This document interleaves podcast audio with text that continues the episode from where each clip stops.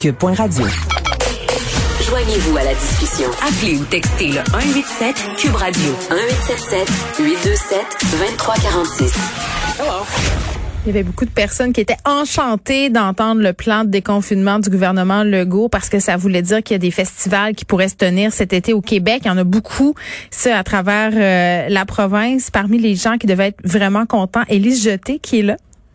Bonjour Geneviève. Ah oui, j'étais enchantée. Euh, c'est pas peu dire. C'est pas peu dire. T'étais en liesse.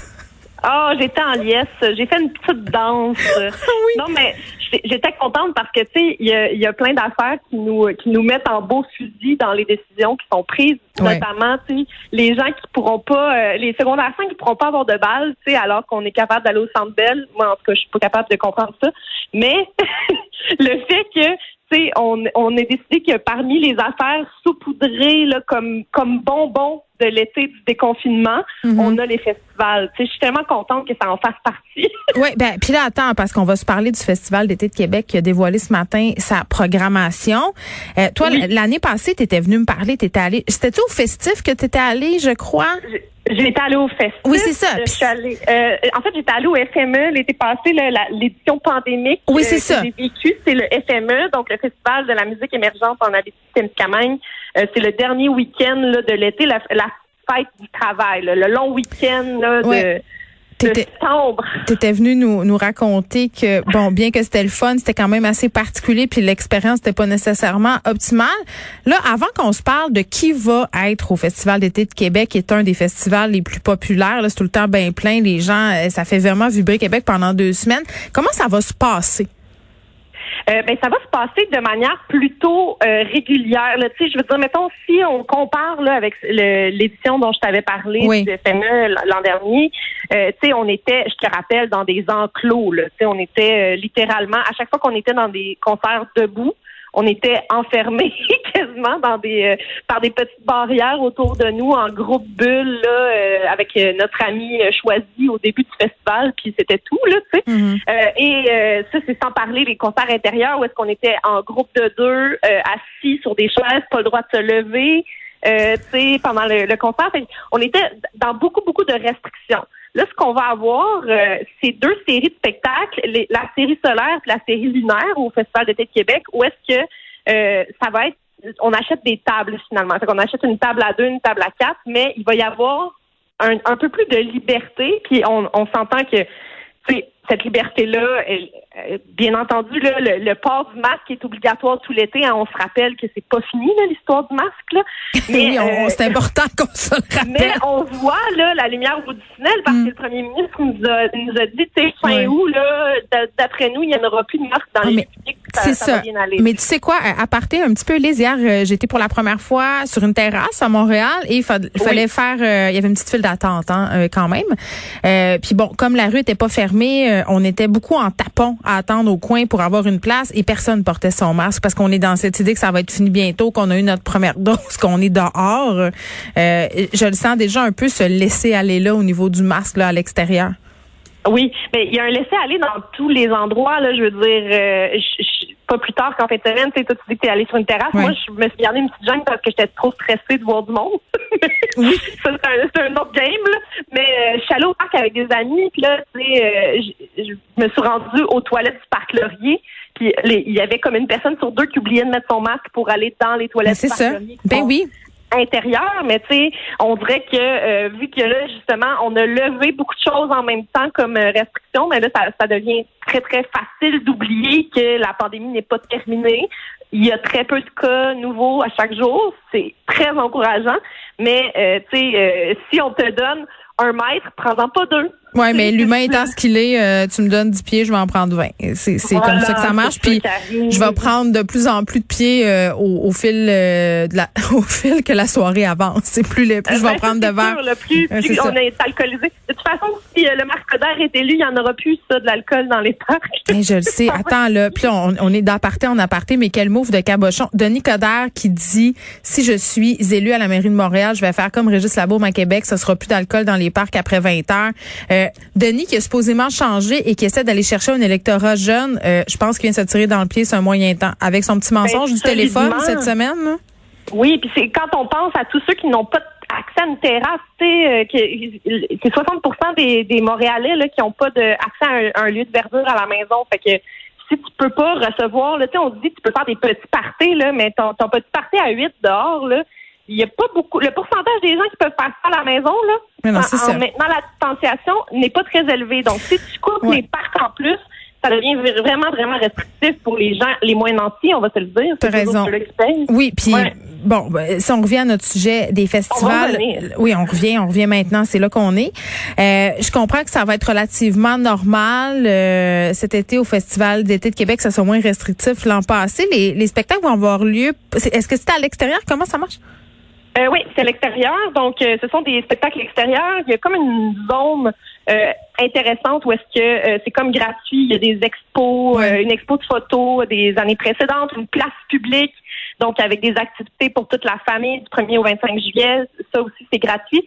C'est le fun parce que c'est comme de dire Hey, savez-vous quoi? Euh, euh, le, confinement, c'est fini. Tu sais, on dirait que c'est comme une façon de signer la fin du confinement et de dire le plaisir n'est pas mort, il, il existe toujours. Et j'aime beaucoup aussi, euh, Geneviève, la, la, le slogan en fait du Festival d'été de Québec ils, écrivent seulement sur leurs affiches rebonjour. Puis je trouve ça beau, on dirait plus au sens large, parce que c'est comme oui, c'est vrai, euh, on a hâte de dire rebonjour à tout le monde qu'on a qu'on n'a pas vu. C'est moi personnellement les, les festivals de l'été. J'ai des amis que je ne vois que dans les festivals. Ben, j'ai fait tout pendant l'été. Puis mhm. il y a des gens qui, à, travers les années, tu sais, tu t'acoquines, tu rencontres des gens qui, qui traitent musique, puis tu vois ces gens-là. J'ai très hâte de dire rebonjour à ces gens-là.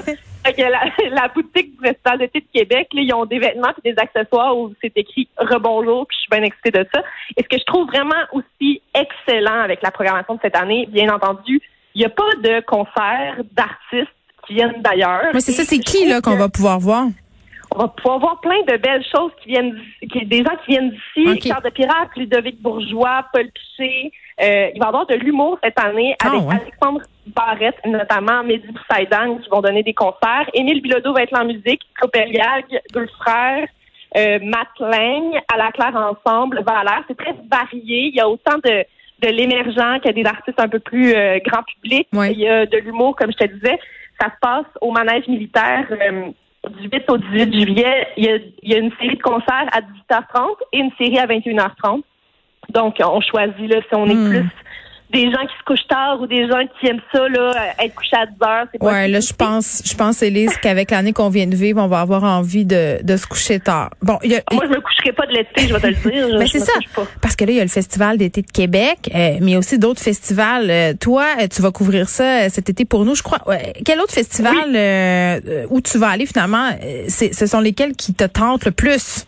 Ben, ceux qui me tentent le plus, ben, ceux que j'ai déjà prévu, euh, auxquels j'ai déjà prévu me rendre, ce sont ceux qui commencent l'été en Gaspésie. En fait, je vais me rendre au festival Bleu Bleu à Carleton-sur-Mer oh, euh, la fin de semaine de la Saint-Jean. Donc, euh, ce sera un long week-end de beauté sur le bord de l'eau avec l'odeur de la mer et les bateaux là au loin. Ça va être beau. Ah, ça va être beau. Et je vais rester en Gaspésie en fait entre ce festival-là et le festival en chanson de Petite Vallée qui est la fin de semaine d'après.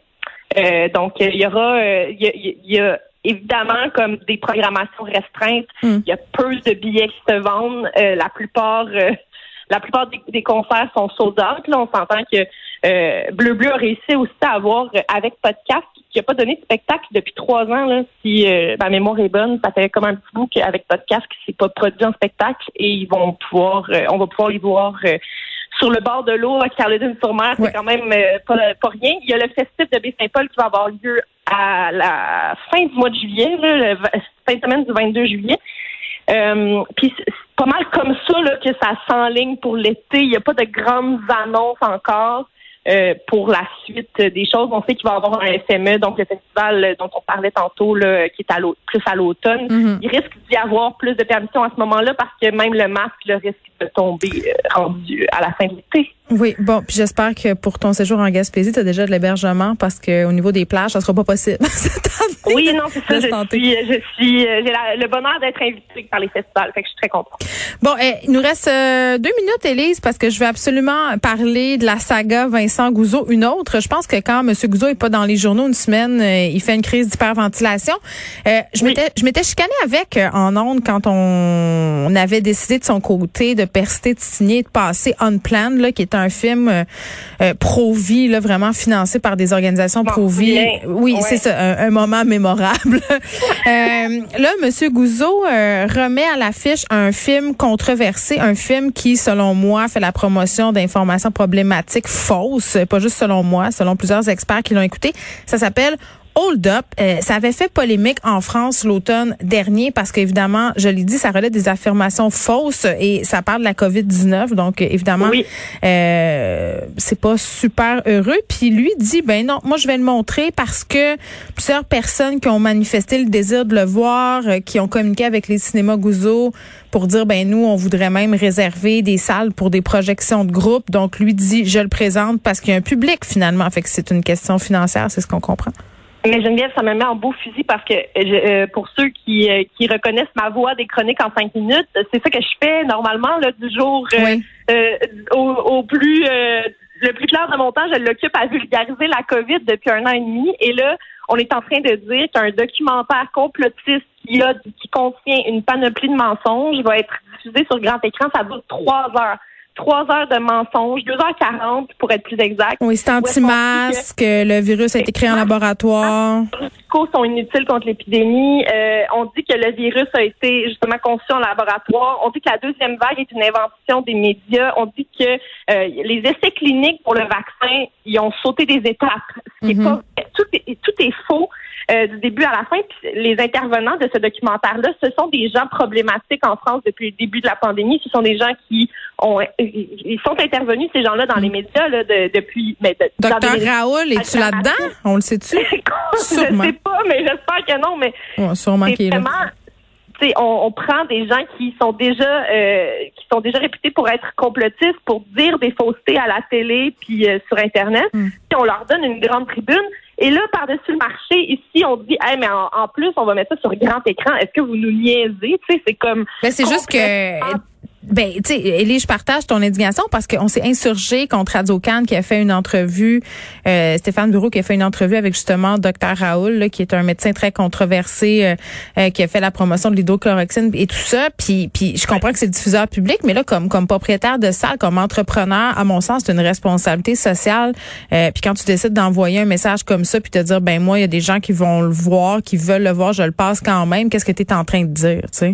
Puis tu sais, moi, j'attendrais de voir c'est qui la liste des gens qui ont demandé ça. Oui, c'est ça. On a-tu des preuves?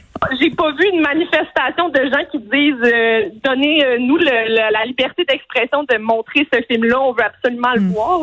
J'ai pas j'ai pas signé la pétition en tout cas. Ben tu sais que pour un plan, il n'y a pas eu grand monde euh, et qui plus est, il y avait des organismes pro qui se promenaient après les projections pour distribuer des pamphlets. Euh, Monsieur Gouzeau les avait invincés. Par contre, là, ça je, je me dois de le dire, mais je peux je peux facilement me figurer que ce sera peut-être une possibilité là suite à la projection de Hold Up de voir euh, peut-être des groupes conspirationnistes euh, essayer euh, Pas de recrutement en ouais, ouais, mais en même temps quand tu es rendu que tu vas voir ce film là à mon sens, c'était déjà recruté. Donc à mon, vraiment là pour moi c'est une Monsieur Gouzeau erre ici une fois de plus en projetant ce film-là. Elie Jeté, merci, qui, qui va couvrir le Beat Festival cet été, mais qui est aussi productrice de contenu à En 5 minutes. Merci beaucoup.